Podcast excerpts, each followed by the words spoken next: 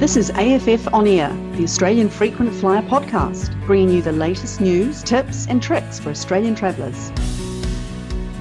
G'day, and welcome to episode 28 of AFF On Air.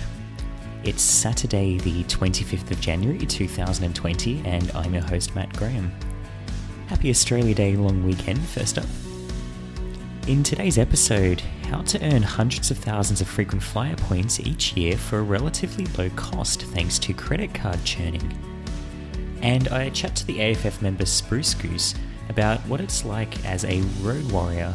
Spruce Goose happens to be the uh, vice president at a Fortune 500 company and he flies several times a week, most of that uh, being for work. So, in this interview, we discuss everything from airline lounges to noise cancelling headphones and pretty much everything else in between. That's coming up later in the episode, but first, here's what's making news in the world of airlines and frequent flyer points this fortnight. Firstly, Virgin Australia has introduced basic economy fares, which it's calling Economy Light, on its long haul flights. The light fares are $30 cheaper each way than getaway fares on flights to Hong Kong and Tokyo, and $50 cheaper on flights to Los Angeles. But the new light fares cannot be changed, cancelled, or upgraded, are ineligible for advanced seat selection, include less checked luggage allowance, and earn fewer velocity points and status credits. Delta Airlines, Virgin's joint venture partner across the Pacific, has also rolled out its own version of basic economy fares on its flights from Sydney to Los Angeles. Meanwhile, Velocity's Elevate fares, kind of the middle uh, economy category on long haul flights, are getting a slight boost with slightly more status credits and velocity points being earned. Commonwealth Bank has launched a new credit card that could be attractive to frequent travellers. The CommBank Ultimate Awards card offers frequent flyer points, no overseas transaction fees, and a waived monthly fee if you spend at least $2,500 per month. Otherwise, it's $35 a month, the card.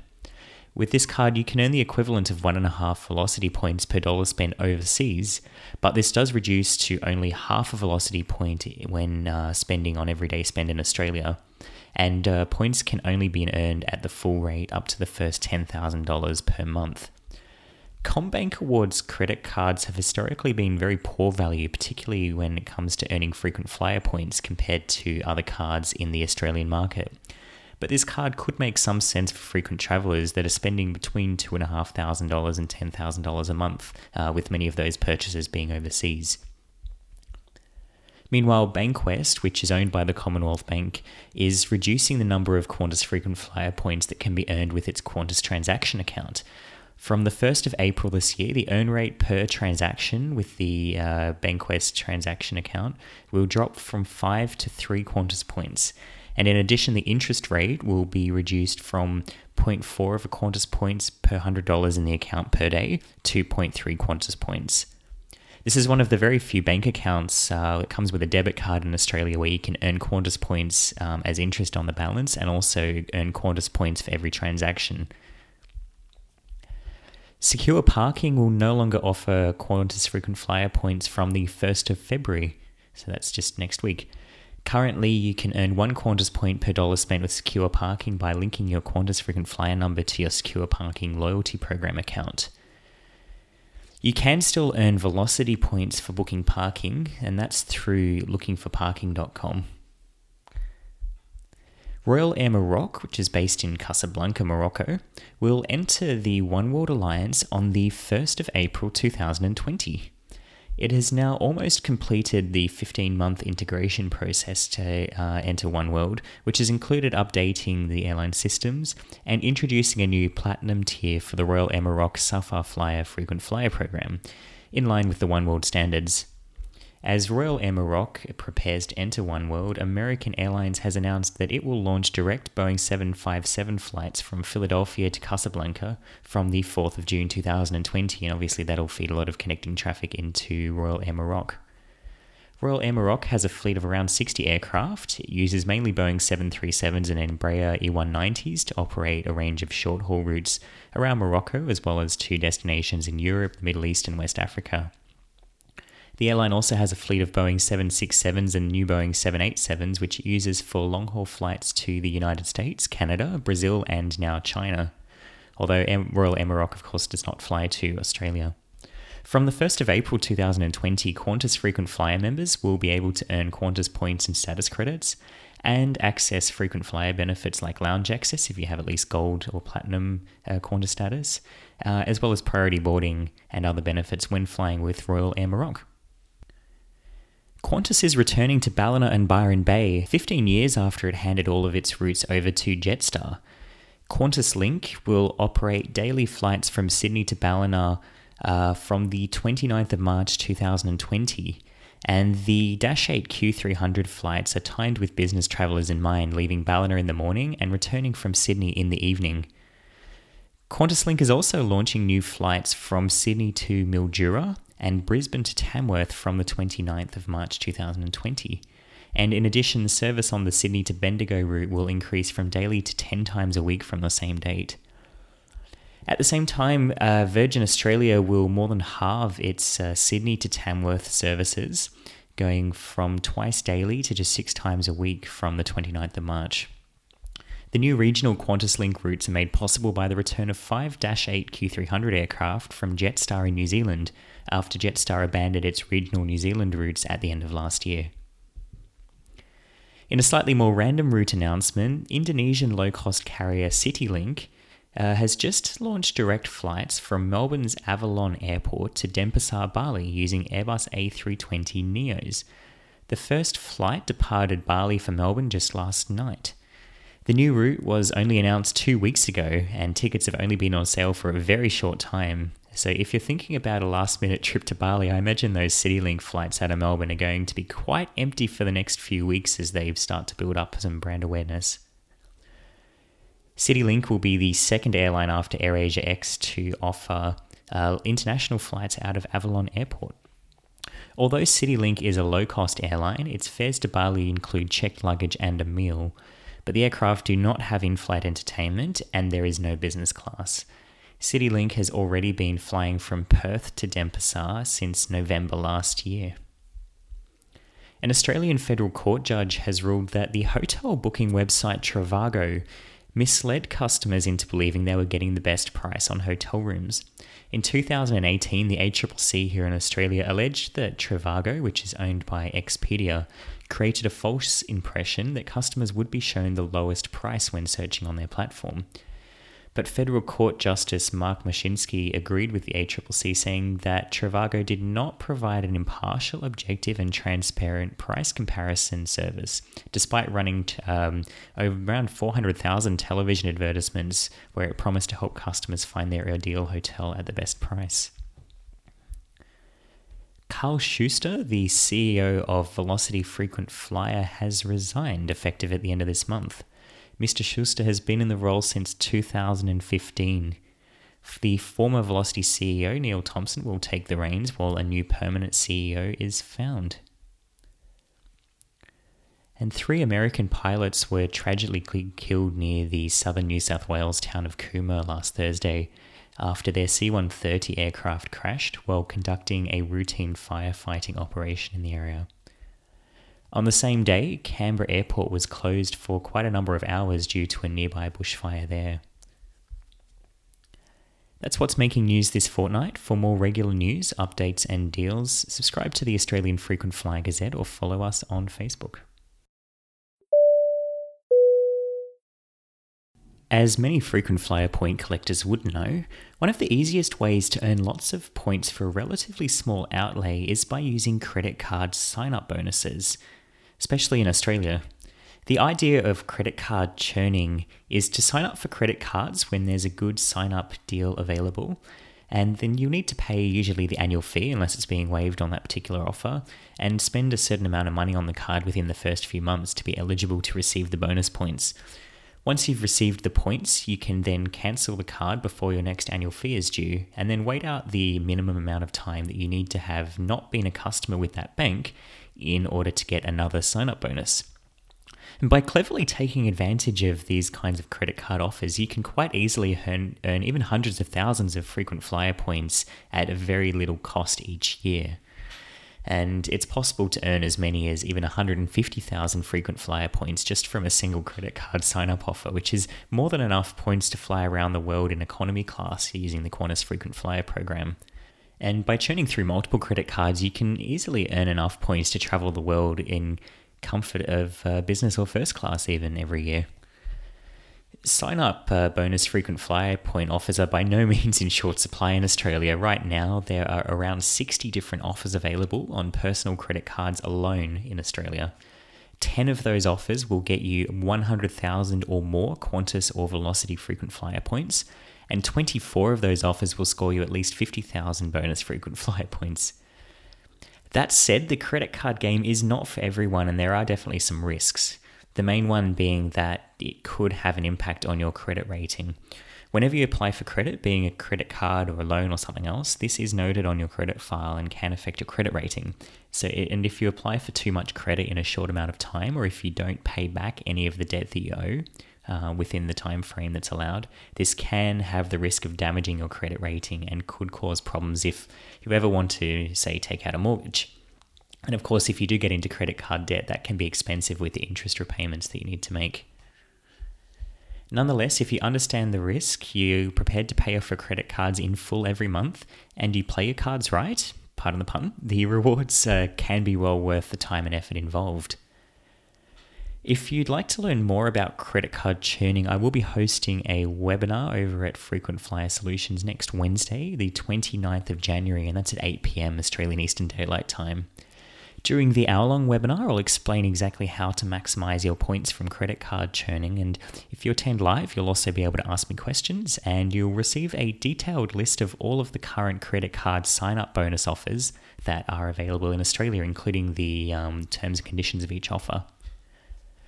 If you're interested, you'll find a link to more information about this webinar in the episode notes, or you can just jump onto the Frequent Flyer Solutions website, which is frequentflyer.com.au. And by the way, if you're new to the frequent flyer points game and not quite sure where to start, I would encourage you to check out the training program that's available at Frequent Flyer Solutions. There are 10 comprehensive training courses which I wrote that will teach you everything from the basics of earning and redeeming points through to how to get cheap premium cabin airfares and upgrades, and all the way through to airline and hotel status and lots more. If you'd like some more personalized assistance, you can, of course, ask me a question to cover on this podcast um, by posting in the AFF on air discussion thread, and that's linked in the episode notes for every episode of this podcast. But if you want some more in depth advice, Frequent Flyer Solutions also offers a personalized consultation service uh, for premium economy, business class, and first class members. And this service is complimentary for first class members of the site.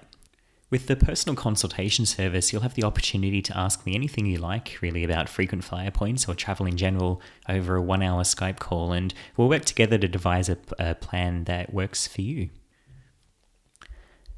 Visit frequentflyer.com.au for more information about any of the services that are offered by Frequent Flyer Solutions.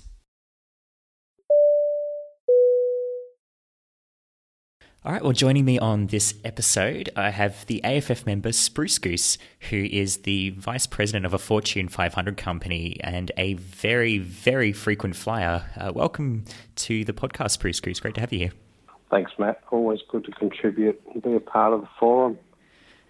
Yeah, and you've been around since 2003, I think uh, we were just saying. So you've uh, certainly been contributing for a while, which is which is fantastic. Now, firstly, I want to ask you. Um, now you're traveling really a lot. What um, what kind of job do you have that um, requires all this kind of travel, and uh, what's like your typical travel pattern? Look, a lot of my travel started when I started working overseas, and then I was based overseas, and then I came home, and then that started up again. So in in basically the construction and engineering business, uh, we have a lot of um, sites offshore, and um, the, also having lived in, in Hong Kong and, and Jakarta and, and Africa, um, ever since I was in my mid twenties, I've been um, doing a hell of a lot of flying, and every program that I've been on, I've sort of rocketed to the top of that program. So that that gave me a lot of exposure to airports, travel, and you know, just trying to uh, just trying to get by in the in the best way possible. What kind of percentage of your travel would you say is for work and, and for leisure? Um, good question. Um, I actually don't track it per se, unlike some who are very fastidious in that sort of detail area. But I would say it's at around 70% for work and 30% leisure. So that's still a fair bit of leisure. And uh, so I, I do self fund a lot of my my travel as well. So I, I get a big kick with work, but I also um, it's a it's a hobby of mine, so it gets it gets the appropriate funding. Yeah, that's quite convenient that you enjoy it and it's a hobby as well. If uh, since you are doing really a lot of flying now, so where are you based and like what are the routes that you're mostly flying? Well, I do a lot of the eastern seaboard in Australia, you know, Sydney, Melbourne, and and, and Brisbane. Um, I had a few roles in Perth, and so I remember I used to fly Perth, Sydney uh, every week for four months, five months, and that was very wearing because there's there's quite some uh, subtle jet lag involved in those flights. Singapore twice a month, over to Manado, um, a Silk Air flight out of Singapore over to Manado. Uh, when I was based in Hong Kong, it was down to Jakarta uh, twice a month for, for two years. Um, and then uh, about 36 flights to, to Africa from Sydney, Sydney to Johannesburg up to Lusaka. So um, a variety of flights. Um, not much business in North America. That's always been uh, a leisure destination, and Europe's been a leisure destination, but, but certainly Asia and Africa have been work destinations. So mixing it up, but but generally the the um, the backbone of the travel would be um, East Coast domestic for okay. work. Right, and is this mostly in economy or business class? Generally, economy on short haul. Uh, a little bit longer haul would be business class. So it's uh, it's it's a mix. But um, you know, just trying to justify paying business on a on a short haul, it doesn't really matter what your entitlements are. If, if it doesn't fit right, I don't feel right. I don't do it. Yeah, absolutely. And and which mm, uh, which, which airlines are you mostly flying? I've I've nailed my colours to, to the mast of One World, so I, I do try I do try to, to stick to One World. I'm I'm basically a, in, in the Qantas Qantas plan, um, currently a P1. So and and generally they've looked after me well over the years. So I've I've patronised those. Cathay Pacific, I've, I've, been a great fan of Cathay Pacific. Um, early days in Hong Kong when Ansett was still around, I, I used to take the, um, the, the Sydney Sydney flight up to um, Hong Kong. I think it was flight number eight, and I, I became a diamond with Ansett. And when when they collapsed, and I, I, I used to do a lot of flying on, on Singapore Airlines, and, and used to credit all my points to Ansett before they collapsed and stole all my points. So it's um it's it's been it's been it's been a variety, but I, I've basically settled with, with One World and and um, don't really have. I've got Asiana at the moment, um, and I'm silver with Asiana, so I would like to sort of build that up just to have that as an option. But that's that's not that important to me right at the moment. Ex platinum with Virgin, and I've let that let that go. Um, but there's a possibility I might show them a bit more loyalty in the future, depending on um, depending on how Qantas treat me, I guess. Okay, so you're platinum one with. Qantas, but um, no longer platinum with Virgin. Is there any particular reason? Like, do you find that flying Qantas is a better experience than flying Virgin, or is it more to do with the frequent flyer program, or what, what's the reasoning there? No, I, I, I think I think what makes business travel a lot easier is is familiarity. So when you when when you do the same thing all the time, it it, it it's less taxing on you. So I, I, I find that probably the, the, the, best way to, to travel is, is, is to do a lot of repeatable. So the same same same lounge, same seat, same you know same flight pattern, etc. etc. Um, and and that's how I've always sort of um, minimised the disturbance on my uh, on my sleep as well, having some familiarity in, in, in my travel patterns. Pretty boring, you might say, but necessary. Um, for, for, for leisure travel, totally different. Like to do something different every time. But business, I like to do the same thing. Okay, yeah, fair, fair enough. Um, so on on that note, like when you when you do have time off work, um, you mentioned that you do actually enjoy traveling. I was I was wondering if if you're f- flying all the time for work, if it might not be more enjoyable just to stay at home when you do have that that time off. Well, there, there, there is that as well, of course. But I do look. I like to get away. I'll go up to Singapore or Hong Kong for the weekend, and you can do that. You can get out on a on a Friday. Um, I've got friends. I've lived in those cities, so you've got friends up there. So it's it's it's good to go and visit them for, for a couple of nights. Um, pick up a flight home on a Sunday night and arrive and go to work Monday morning. So that's that's very possible. I'll often buy an economy fare and upgrade so you get that sleep. That's that's very important, especially on the flight home. So yeah, um, very. I always carry my passport with me. You just never know what's going to happen. Um, yeah. And do you have a favourite airline lounge? Yeah, I do. Um, it's actually the first class one, Qantas Sydney Airport. I think it's got it's got a great view of the airport and the, and, and the operations. It's got some great food and it's got some very very interesting, interesting, interestingly good wines. So um, I, I, enjoy a glass of wine, um, and I like to travel, and I'll, I'll spend a couple of hours there. Uh, might do some might do some work or business. It's make a few phone calls, have something to eat, and get on a plane. Um, it's it's it's a great way to start a journey.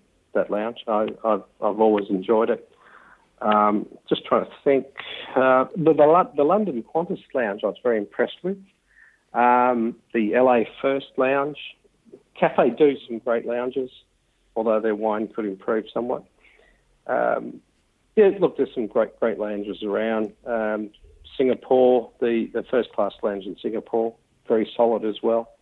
It's um, it's it's it's just a nice place to cocoon yourself. Yeah, and are you a, are you a gin drinker? Because yeah. the uh, the London Qantas Lounge has a very nice gin bar. Have you tried that out? Yes, I have. Yes, yes, and uh, I, I I do like a Hendrick's, but, but the gin the gin experiment's just exploding, and everyone's doing gin now. I'm, I'm sure. I'm sure they do it in, in, in their bathtubs these days because it's everyone's drinking gin. It's it's the new drink. So I think Qantas hit the hit, hit the nail on the head with that one. Yeah, absolutely. Jumping the market a bit. Absolutely, yeah. I, I visited the London Qantas Lounge only once, and uh, the the gin the gin bar I thought was great. The the selection of gins available were very good, but the service was so rude. It's just something that really stood out. It was it was incredibly bad service, so it kind of spoiled the experience there a little bit. But probably just the English that you know, it's, a, it's a national trait, you know. Oh, I, I, won't go there. Mm. Don't go there. No, sure. Uh, and, and on, the, on that note, with airport lounges, like um, with some of these very very good lounges, I'm sure like you could spend quite a lot of time there and never get sick of them. But when you're just doing like the regular Sydney to Melbourne commute, like, do you get sick of airport lounges? No, they in in in business travel they become functional. So so I look, I used to time my my flight to probably the five minute interval. So I'd arrive at the airport five minutes before boarding and go straight through. But if I hadn't eaten, I I would probably go a little bit earlier, pick up uh, pick up a roll, stick some stuff in it, and grab that and get on get on the plane. So I, I, I generally don't like to waste too much time in lounges when I'm when I'm travelling, unless I need to be there to eat or whatever, have a shower from connecting from an overnight flight or something like that. But but for business, lounging is very um, functional, whereas whereas for, for leisure, it's it's just that. Yeah, sure, sure. Um, yeah. So, uh, as as you mentioned before, you're platinum one with Qantas. Do you think that there's anything Qantas could do to improve the platinum one program or make make life just a little bit easier for its its loyal customers? I it's interesting the um, the the membership of P1 I think is around four thousand, and I think I think a lot of people got that on the back of a, a lot of um, double status credit um, runs last year.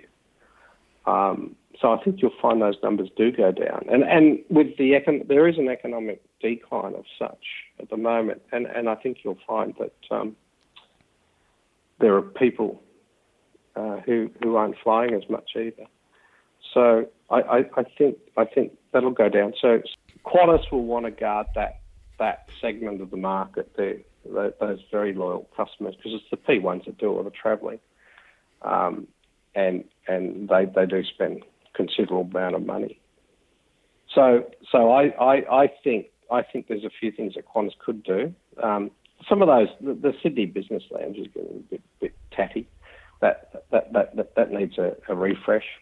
Um, the Melbourne one's quite nice. It's I think they've done that quite well, and Brisbane's good, Perth's good, but but Sydney needs needs a, a, a, a big refresh. And I think even the the Sydney um, business lounge at, at, International Airport, I think that's that, that that needs a big refresh too. But certainly of in flight, um, I think the food the food needs another rethink. Uh, I, I think Neil Perry's done a great job, but I think they could hand the baton over to somebody else now and just do what basically British Airways are doing. I mean, British Airways are going with Do & Co, and they're, they're known as the, the best airline um, caterers in the world, best quality airline caterers in the world. So Qantas probably need to, to have a look at that. I've never been impressed with their headphones, and I think they could they could really improve those. They they've got the money, and they have, it'd be a good opportunity for them to refresh that that in-flight service. Yeah, absolutely. So, so um, you're a bit sick of getting Neil's garden trimmings with vinaigrette with every meal on Qantas business class, are you? I think I've been getting for 15 years. I don't, I don't know how long he's been with the airline, but it's a hell of a long time because I, I can't remember what it was like before that. So, um, I, I, just think um, it just needs a refresh, and it'd probably be good for him too.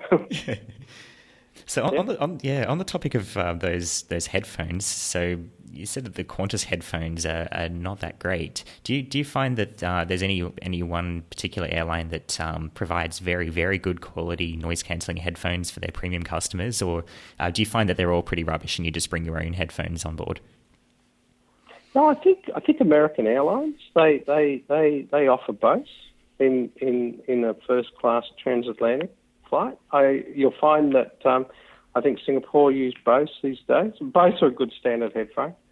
Um, you know, you'll you'll get you'll get everything you need with with a good set of Bose. Um, I use Sennheiser as well, and and I've got about four or five sets of Bose I've collected over the years because I you know I forget them and uh, I can't fly without them, so I have to buy one set every time. So it's an expensive um, expensive problem, but it's um, no, I, I, think those airlines, but certainly it's time for Qantas to match them.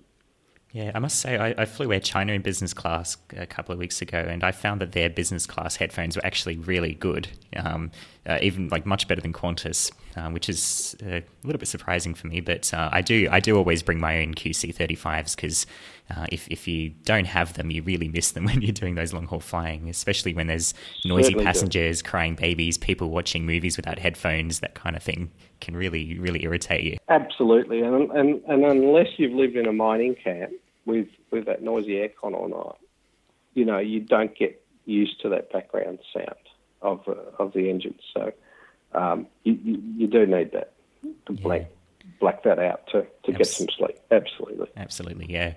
You mentioned before that you did quite a lot of flying uh, previously between Sydney and Johannesburg on the QF63 and QF64, I presume. Did you uh, did right. you get to see many icebergs when you were taking that flight? Good point. Um, I think we flew one day 66 degrees south, and yes, you could see Antarctica. Oh, wonderful! And it was it, it, it was a a very lonely place. You know that Southern Ocean. It's very desolate and um, the, the the only comforting thing was we had four engines, so you know um, you had a you had a good chance of getting there. So yeah, uh, that that that was a very interesting flight. Uh, and again, you know, I talked about habits when you fly and when you travel. Um, you know, sleeping on that flight. I think that used to arrive about 4 p.m. in uh, in Johannesburg. So so two two hours out from that flight, there was a, an air a convergence of two air currents, and it used to gently rock the aircraft. And if I was sleeping, I'd know that, and I'd wake up and I'd say, "Yeah, two hours to go. Let's you know, got to wow. get into it now." You know, so so yeah, it's it's when when you do things a lot, you, you do pick up these these these nuances. with travel. So yeah, I it don't, helps you too. Yeah, for sure. I, I don't know um, if these, like, obviously Qantas is going to be retiring the 747s, they say later this year. Um, so currently it's a 747 route. Um, it could either become an A380 or a 787 route. Obviously, with a 787, there's only two engines, so that could cause some ETOPS issues. Um, ETOPS being extended twin operations over the, over long periods of order. But um, yeah, it'll be interesting to see if that becomes an A380. But um, just, as a matter of interest, I flew into Johannesburg with on that QF 63 um, late last year, and when we arrived at the gate in Johannesburg, the power failed. so it just just goes to show how old those aircraft are that they're using. At least it was at the end of the flight, mind you, not over the not over the ocean. The, the, the, the power failed in the in the in the aircraft, did it? Yeah, so they turned the engines off and the APU didn't kick in, so there was no power oh, right, whatsoever yeah. on board and I think I think the return flight back to Sydney was very delayed as a result of that. Well, what's interesting about Joburg is that it's about six thousand feet. Oh yeah, elevation. of course it is. Yeah, and and and uh, if they've got a full flight going back, they can't take off if it's over twenty four or twenty five degrees. Something like is that. Is that right? Wow. And I've been I've been there on quite a warm day, and we're waiting for the temperature to go down and I think it, I think the cutoff was about 24 degrees we had to get to. So we, we were we were uh, late by an hour or so getting out. But um, it's um, it's it's obviously a quicker flight back, but but going over it's um, it's it's quite a long flight, and it's. Uh, it is, yeah. It's, it's a rewarding flight, especially if you get to see those those those sites. But there's not a lot to see. But if you get to see Antarctica, it's um, it's fantastic. Yeah, that's that's really special if you do get to see it. It, it is interesting. The return flight is two hours faster. Uh, I believe it flies a bit further to the north yeah. and has a, a, nice tailwind in that case. Yes, it does. But those those those seven four sevens. I mean, we did a trip to Hawaii last year, and we went on one of those. And um, yeah, look, I think they're starting to really come apart. They're, they're just trying to hold them together, and um, they obviously don't want to spend too much money. But uh, there, there, there are a lot of equipment issues, I've been told by the crew. Mm-hmm. And so, when, when you were flying over to to Africa, did you have any any sort of interesting experiences doing some of those internal flights? Oh, look, um, Africa is a real um, a real lottery. Um, I mean, the biggest one of the biggest issues in Africa is the contaminated fuel, and you see a lot of twin engine planes go down as a result. But look, I was I had actually forgotten about condensation, and um, we we took off, and there was a, a, lot of steam coming out of the vents, and I actually thought it was a fire, and I, I, alerted the crew, and uh, and they reacted too, and, and so that made me a hell of a lot more nervous, and everyone started jumping up and down, thinking the plane was on fire, when in, when in fact it wasn't. It was just that that that very you know steamy morning like you get in the tropics, and I should have known that because I used to live there. So, um, yeah, that that was that that was you know when you think you're going to die or crash, you know, you your reactions become a lot more real, um, and it's it's not fake. You know, it's it's it's interesting. It's um, yeah, it's interesting. I, I don't wish it upon many people. No, no. Uh, just to change the subject slightly, you mentioned also before that um, you used to do quite a lot of flying between the eastern states of Australia and Perth. Uh, when when you were doing that, did you often take the red eye back from Perth? And I guess how how did you find it like with the jet lag? Look, the only time I've done the red eye was I sometimes had to. I was living in Perth, catching the Sydney flight to go to Joburg, so I'd, I'd do a business class um, obviously it was jail first class in those days, but um, I'd, I'd, take that. But I've done it myself personally in in economy, and I've done it once. I'll never do it again. No. I mean, you, you you you just don't get any sleep. I mean, the other very sneaky flight is um, Jakarta, Jakarta to Sydney. So that's I think very short. Nine thirty. Very short, very short. Yeah. So it's about 9.30, 10 o'clock at night from memory. If, if I think it, what Q. I think in the in the summer it leaves at eight eight p.m. even QF forty two. I think it is. Yeah, forty two. Yeah, it's even coming in, isn't it? So yeah, forty two. Um, but in in the day when when when when we were living there, it was um, it used to leave about 9.30, 10 o'clock, which is in three hours behind in summer. That's one o'clock in the morning. So you get on board, you have a few drinks, maybe watch half a movie, get some sleep. You only really only get a couple of hours sleep, and then you're, you're awake. So it's effectively like the red eye coming from Perth. So it's um, it's a very sneaky flight, and and the short ones can be very insidious for, for jet lag. Yeah, definitely. You're a lot more conscious of it on a long haul than you are on a short haul, but it happens as much on a short haul. I did the red eye once over from Perth to Sydney in business class, thinking, "Oh yeah, I'll save on a hotel night and I'll get to sleep on the plane." It, it was a lie flat bed; it, that was all fine. But uh, by the time I had something to eat and went to sleep, I mean, they were waking me up in preparation for landing, and I'd only slept for an hour and a half. So I, I felt terrible for the next several days after that, and I haven't done it again since. That was not a good No, experience at all. No, and No, it's not. And on on that note, do you have any sort of tips or tricks to help with the jet lag, or um, also just in general with all of the the constant travel you're doing? Do you have any sort of routines that you use to make life a bit easier for yourself? It depends on your, your own makeup. Um, some people just don't really suffer jet lag, and, and and they can get through it. But you know, it's it's it's just, the old advice is still the good advice. You know, um, get the sun. Um, try to um, acclimatise to your new time zone before you leave.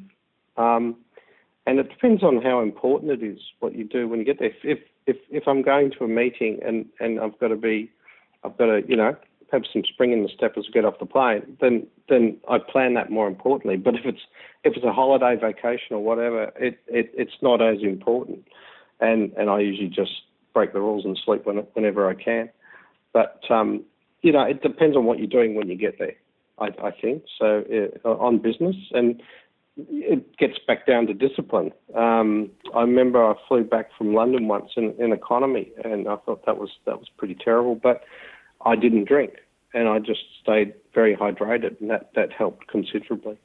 So so it depends on what you need to do when you get home, basically. Uh, now, out of all of the flights you've done, has there been any any sort of flights or experiences that have stood out as being quite memorable for you? In aviation accounting, takeoff should always equal landing. So I've never been in a crash. So that's that's that's great. I've never I've never been in a in, in a plane that's lost an engine. So that's that's great. Uh, we've turned around a couple of times. Um, we've um, taken off in um, in uh, Jakarta one day on a on a Cathay, and we stopped halfway down the runway, and there was a problem with the fuel filter. Um, a few go arounds in Sydney, but they all happened in basically one year, and nothing for 20 years, and then all of a sudden there's three in a year. So yeah, look, you, you, you just can't predict it, Matt. But I, I guess an, another very interesting thing happened once. There was a guy sitting in a seat that I that I booked, and I booked it for a specific reason. And uh, he said, uh, "Don't worry about it. Just why don't you just sit behind me? It's only a seat." And I said, "No, no, just give me my seat and you you you go there." Know, it was very interesting because uh, a few minutes later, the police came on board and took him off. And I was talking to the um, to the purser, and, and they said that they they did not like what he was saying on the phone when he was boarding the plane. He had uh, he was saying things that weren't true, and they just that, that raised their suspicions, and uh, they basically had him kicked off the plane. So I mean that's never happened to me before, and it's quite rare that you you get people taken off a plane. So yeah, that's uh, that's one for the books. Yeah, it's good good that the crew picked that up. Yeah, and, Yes, and uh, I believe so. I believe you also once uh, had a flight captained by uh, you know our favourite pilot on AFF JB seven four seven. Yes, yes, I was very lucky to catch one of his. Um, must have been one of his last flights. Actually, I was coming out of Los Angeles into Sydney, and um, I I asked the crew just before the flight ended who, who the captain was, and as it was John Bartels. So I uh, I met John. I was just one of the last to leave the, the first cabin, he was coming out to see the last of the passengers off, and I went over, introduced myself, and yeah, I think I think I think John knew my handle. So um, he uh, he's he's been on the forum for, for, for a long time and, and been very extremely helpful in trying to understand the, the operational side of, of flying. Absolutely, yeah. The the Ask the Pilot Yeah. thread, which uh, JB seven four seven um, answers questions on, is absolutely wonderful. And um, for those who might not be Yes. aware, JB did retire last year, and um, he joined me in episode thirteen of this podcast to talk a bit about that. So um, do go and uh, yeah, go back and listen to that if you haven't already. Well, Spruce Goose, Absolutely. yeah, th- thank you so much for joining me on AFF On Air. It's been a pleasure to catch up and hear about some of your um, experiences with flying. Thanks, Matt, and um, thanks to all the wonderful people that we meet every year. It's um, it's a real delight to to catch up and exchange stories, and the camaraderie is great. So Absolutely. I really enjoy the I really enjoy the personal side of this. Thanks so much.